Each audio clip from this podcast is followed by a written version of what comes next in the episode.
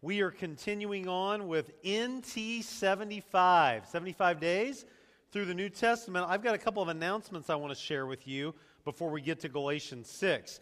Next Sunday, if you come to church without setting your clock back on Saturday night, you'll be really early for second service, okay? So when you go to bed, make sure we fall back, we set our clocks back an hour. That means for you and me, we get an extra hour of sleep next Saturday night. Also, in your bulletin, you've got this blue uh, insert. The grab and go is right around the corner. If you don't know what this is, this is one of our church's great outreach opportunities. We invite those in our community and surrounding communities that are in need to come in and to be blessed. And that takes place on Sunday, Saturday, excuse me, December 17. We have a, a, huge need for people that will help make this a reality. We have a great planning team. Cody Monkman kind of launched this vision a couple years ago. Jody Carr, Marsha Wise, Leslie Gavush. There's a whole bunch of people. I'm leaving people's names out. But they need your help. And if you can help with this, please fill this out. You can turn it into myself or to Ernie or to Jim after the service. Uh, we would love to see as many people as possible plug in with this wonderful ministry opportunity. And finally, uh, next week I will not be preaching. Jerry Dusenberry will be preaching. He's going to be our special guest.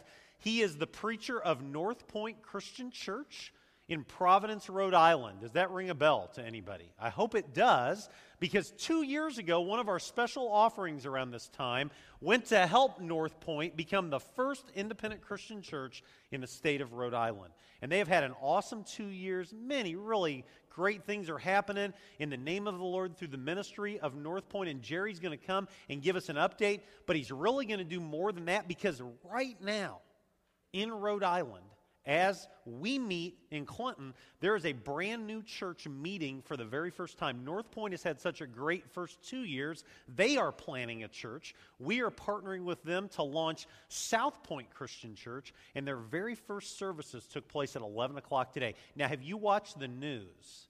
Have you paid attention to what's happening in Rhode Island?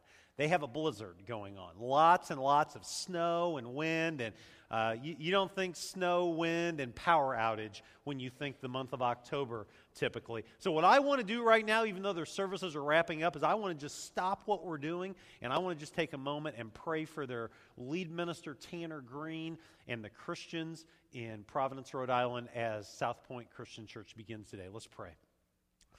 God, we thank you so much that even though our church has been having Sunday gatherings since 1852, we realize that your kingdom's a lot bigger than First Christian Church. It's a lot bigger than Clinton, Illinois. And that this morning in the state of Rhode Island, one of the smallest states in the Union, the second independent Christian church began to meet. And I'm just so thankful for the vision of Jerry Dusenberry, Dan Clymer, and Restoration House Ministries and, and the people that have committed uh, sweat, they've committed time, they've committed finances to make this a reality. I am so looking forward to hearing from Jerry next week. I'm looking forward to having an opportunity to give really generously this Thanksgiving as we bless the South Point Christian Church with our Thanksgiving offering. Thanks for giving us these reminders that we're part of something really big and we're a part of something really special. Bless Tanner. Bless South Point. It's in your name we pray. Amen. A couple of upcoming events just to make you aware of. Tonight at 545, Lincoln Christian University is hosting a reception in our Family Life Center for friends and alums. And if you want to come and meet President Keith Ray and a couple of the VPs, Len Laughlin's going to be here. Consider yourself invited. It's from 545 to 7 tonight in our Family Life Center. And then two weeks from today, November 13th, the YMCA is inviting you to their open house. We got a little more information about it in the bulletin. You'll hear more about it next week as well. But if you've not been to the Y lately, come on out for a free spaghetti supper and see what the Y is doing. Okay, NT 75. This week we wrapped up Second Corinthians and we dove in and read the books of Galatians and Ephesians. Today's reading is the four chapters of the book of Philippians. And as I was kind of setting this all up and trying to decide what do I want to preach this week, the, the book that kept coming to mind was the book of Galatians. So, what I want to do before I get to Galatians 6 is kind of tell you why Paul wrote this book and why I think it is significant. The Apostle Paul wrote 13 books in the New Testament. That's almost half of the 27 books of the New Testament. And the book of Galatians is the very first book that he wrote. He wrote this book after the first missionary journey. You can read about the first missionary journey in Acts 13 and 14, happened around 46, 47, 48 AD. Paul and Barnabas come home from this first missionary journey, and a crisis erupts. A crisis breaks out. Many of the places where Paul and Barnabas had established churches and started preaching, people came behind them and started saying, You've only got part of the story. It's great that you love Jesus. It's great that you believe and you repent and you confess and that you're baptized, but that's not enough. Before you can become a Christian, you first have to become a Jew.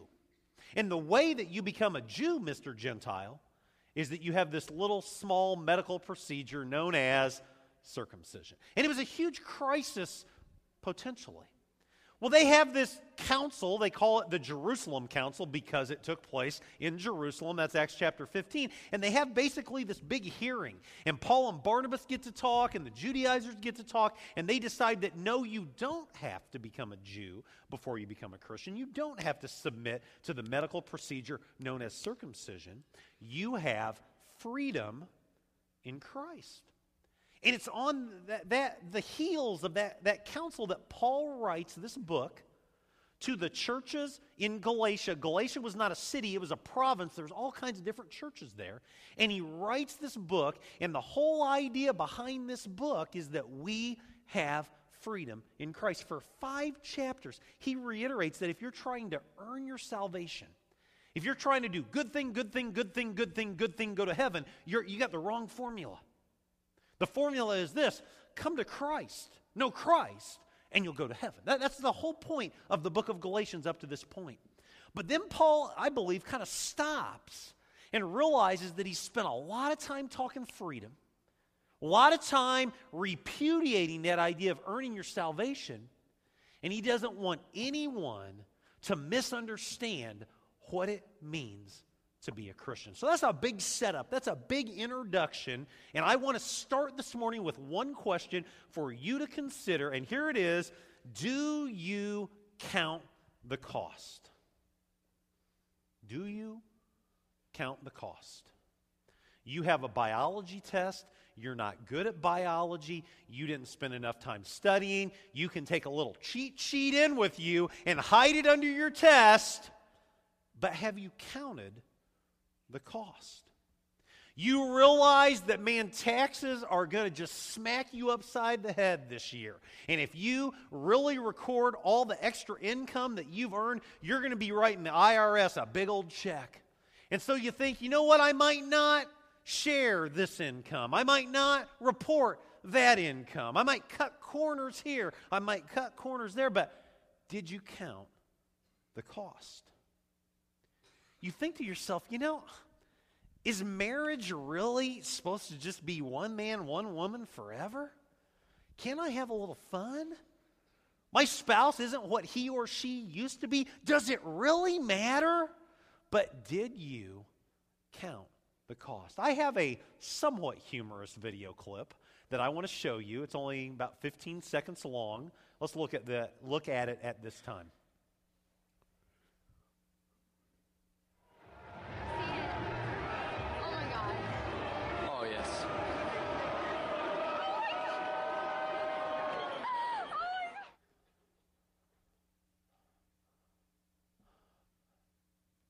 Okay. Anybody know what that is? Any idea? Anybody see that? It happened a week and a half ago at a football game on a Thursday night between the University of Arizona and UCLA.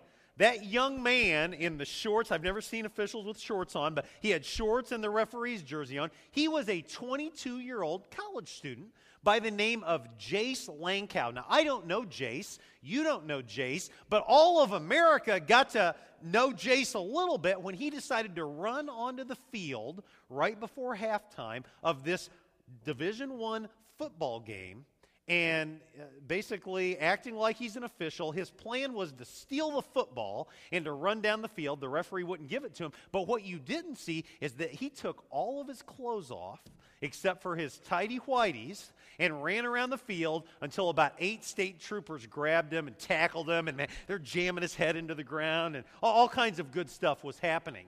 Now, the, the, uh, the after effect of that is while all the police were wrestling him down, the two football teams got into a huge brawl to where 10 players were ejected, players have been suspended. It was absolute mayhem.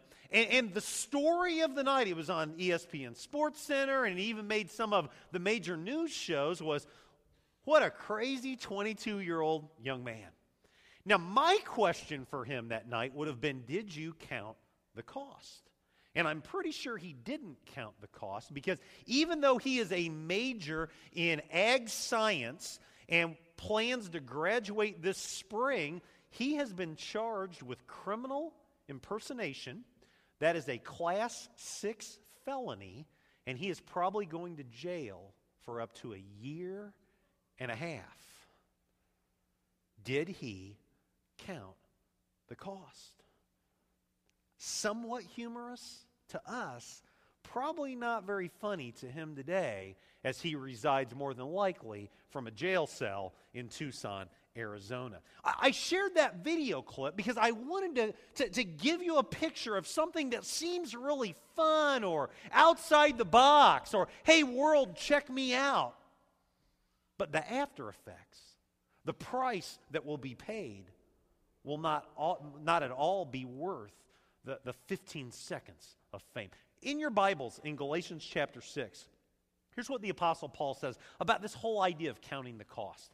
He says in chapter 6, beginning with verse 7, Do not be deceived. God cannot be mocked.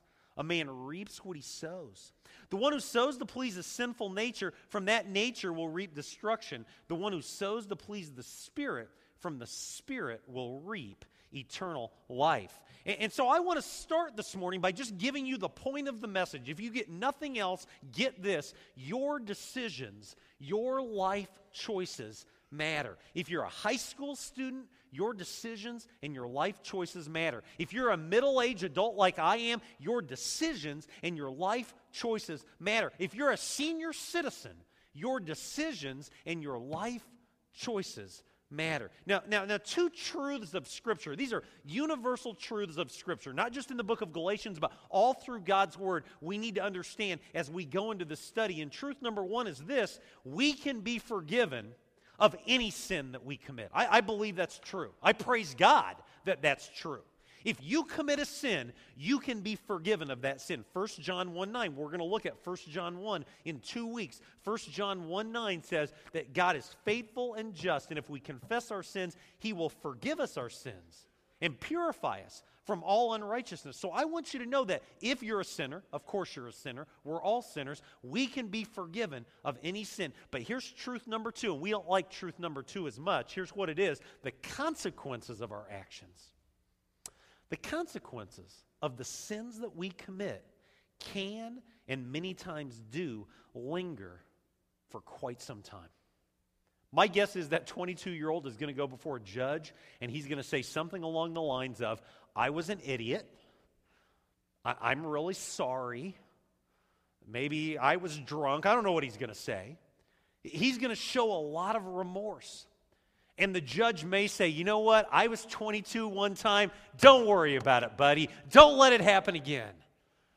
But there's a really good chance that they're going to lay the, the law down upon him. And he's going to have consequences that last not for days, not for weeks, but for months, maybe as long as a year. Same thing is true of us in our lives. The decisions that we make, the bad choices that we make, we can be forgiven, but the consequences will stick with us. Understand, God's not stupid. I think what this passage of Scripture is trying to say is that God knows you. God knows your heart. He doesn't have amnesia. And while He will forgive you, there's a good chance the consequences could linger. So, real quickly this morning, that's a long setup. The sermon's really pretty short. Three truths that I want to give you from Galatians chapter 6. And number one is this it's found in verse 5 you carry your own load. Write that down. You carry your own load. Paul says exactly that in Galatians 6, verse 5. Each one should carry his own load. It's all about you. I'm a parent. I, I, love my son Peyton. I love my daughter Jordan. I want them to grow up and love Jesus more than anything in this world. I want them to grow up and make a difference for the kingdom forever and ever.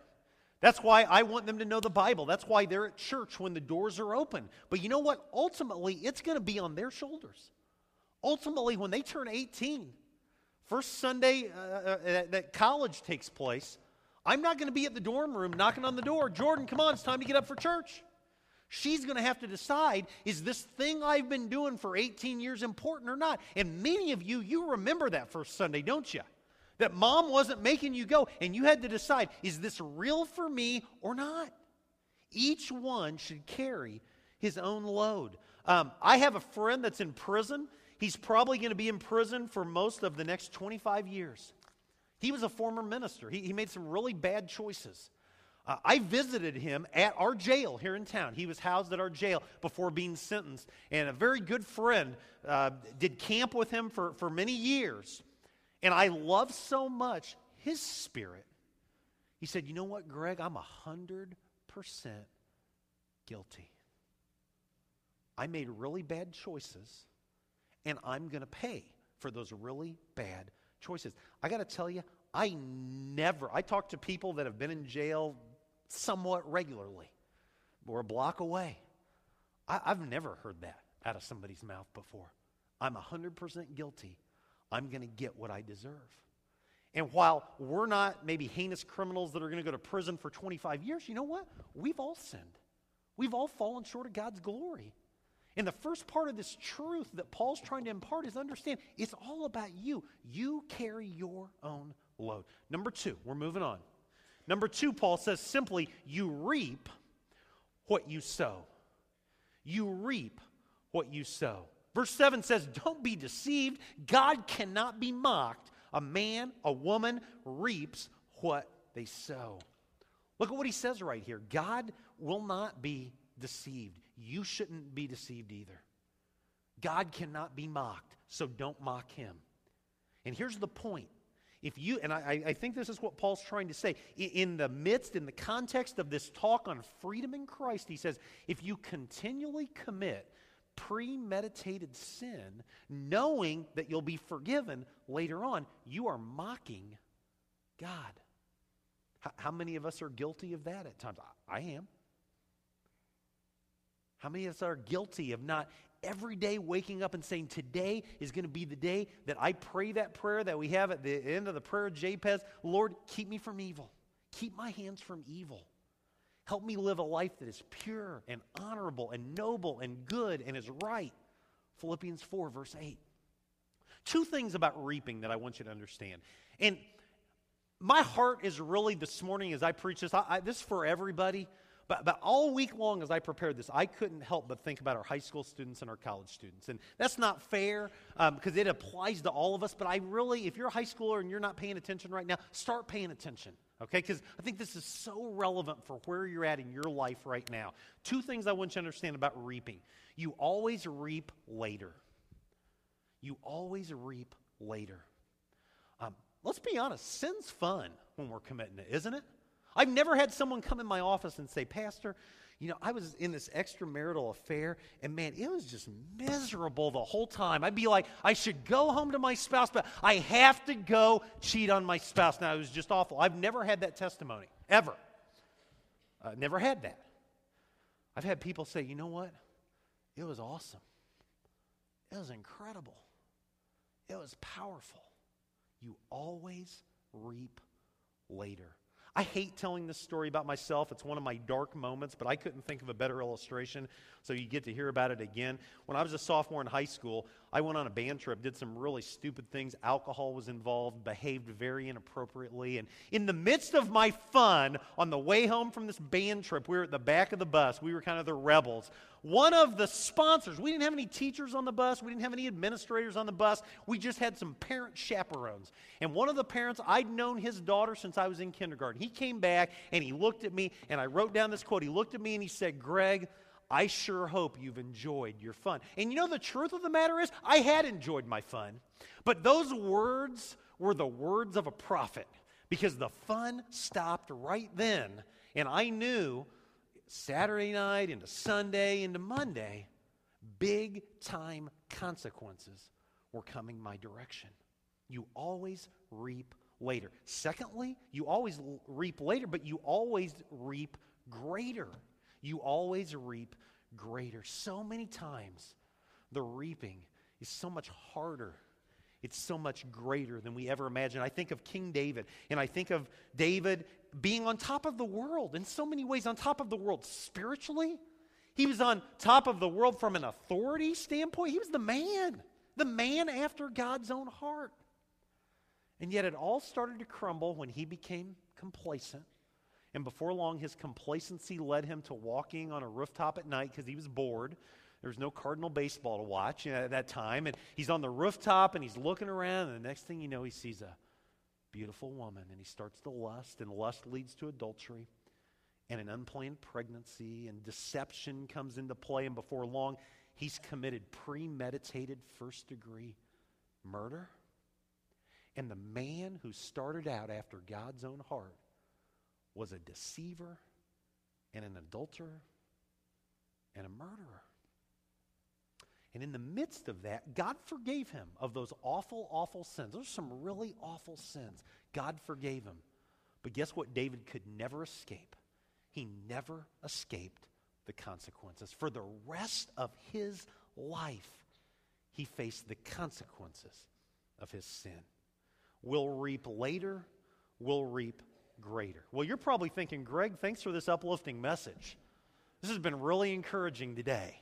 Well, there's good news, and that's part three. Here's the good news. Finally, you reap benefit when you sow good you reap benefit when you sow good. Look at what Galatians 6, verse 8 says. The one who sows to please a sinful nature, from that nature will reap destruction. But the one who sows to please the Spirit, from the Spirit will reap eternal life. See, this message doesn't have to be a negative one. I would even say this message shouldn't be a negative one. When you read Galatians 6, verse 7 and 8, it shouldn't discourage you, it should encourage you, knowing that if you sow good, you will reap positive. So it's in that light that I've got two challenges for everybody in this room today. Number one is this do an honest assessment of where you're at in your life today. Assess your spiritual life. Are you growing or are you stuck in the mud spiritually? Are you closer to the Lord today than you were a year ago? Or five years ago? Or 10 years ago? Where are you at? Assess your family relationships. What kind of husband are you? What kind of wife are you? What kind of mother or father are you? What kind of grandma or grandpa are you? What kind of brother or sister are you? Do an honest assessment of your family relationships. What about your financial life? If you're like me, 42, assess where you're at in your financial life. Are you being wise? Are you making good choices? Are you committed to good, strong financial giving to the Lord? Not for your glory, for His glory. And then I'd be remiss in this passage of Scripture if I didn't bring up sin. Assess where your life is at right now from a sin factor. Do you have uncontrolled sin in your life? Is there something that's got a hold of you? And, and I don't mean that it has to be adultery or that it has to be drunkenness or drug abuse. Gossip is an uncontrolled sin that's destructive and devastating. Being a person of dissension, you know people like that? They're, they're always negative. They, they go hear a, a, great sermon and a great worship service, and you know they didn't like the fact that one of the screens was wrong. They're always having a negative perspective. That will kill your spiritual life if you're a negative-based person. So do an honest assessment. Challenge number two is harder. It's easy to do an assessment. We can all do an assessment. But challenge number two is more difficult, and that is this start doing what you really should have been doing all along. Start putting into place those principles that should have always been a part of your life. This year, I've read more Bible than any year in my adult life.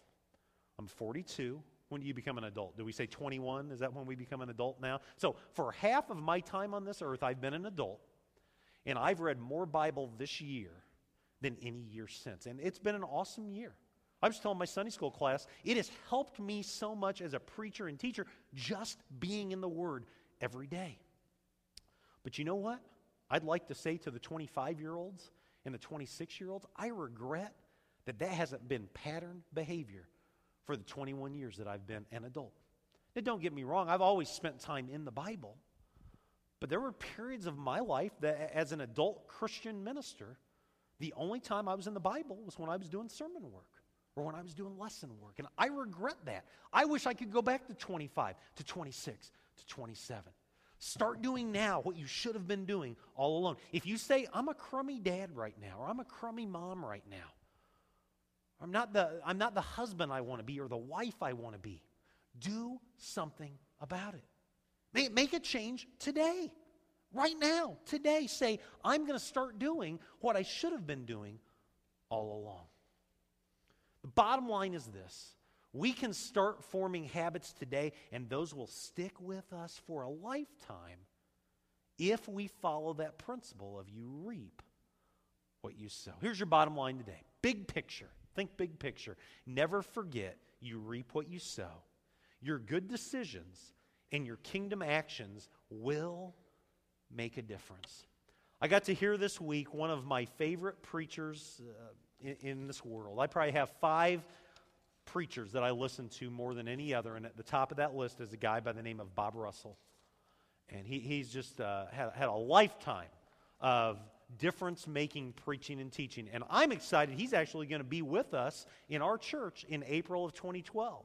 He's going to preach uh, for us on a Sunday morning, which is really, really incredible. But what I took away from the seminars that I spent with him, he spoke four different times over two days.